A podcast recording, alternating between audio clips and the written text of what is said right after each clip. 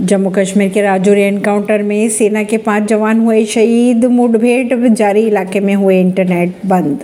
जम्मू कश्मीर के राजौरी में सुरक्षा बलों और आतंकवादियों के बीच शुक्रवार को मुठभेड़ हो गई, जिसमें पाँच जवानों के शहीद होने की खबरें आ रही है। सामने मुठभेड़ अभी भी लगातार जारी है, वहीं ज़िले में इंटरनेट सेवाएँ भी बंद कर दी गई है।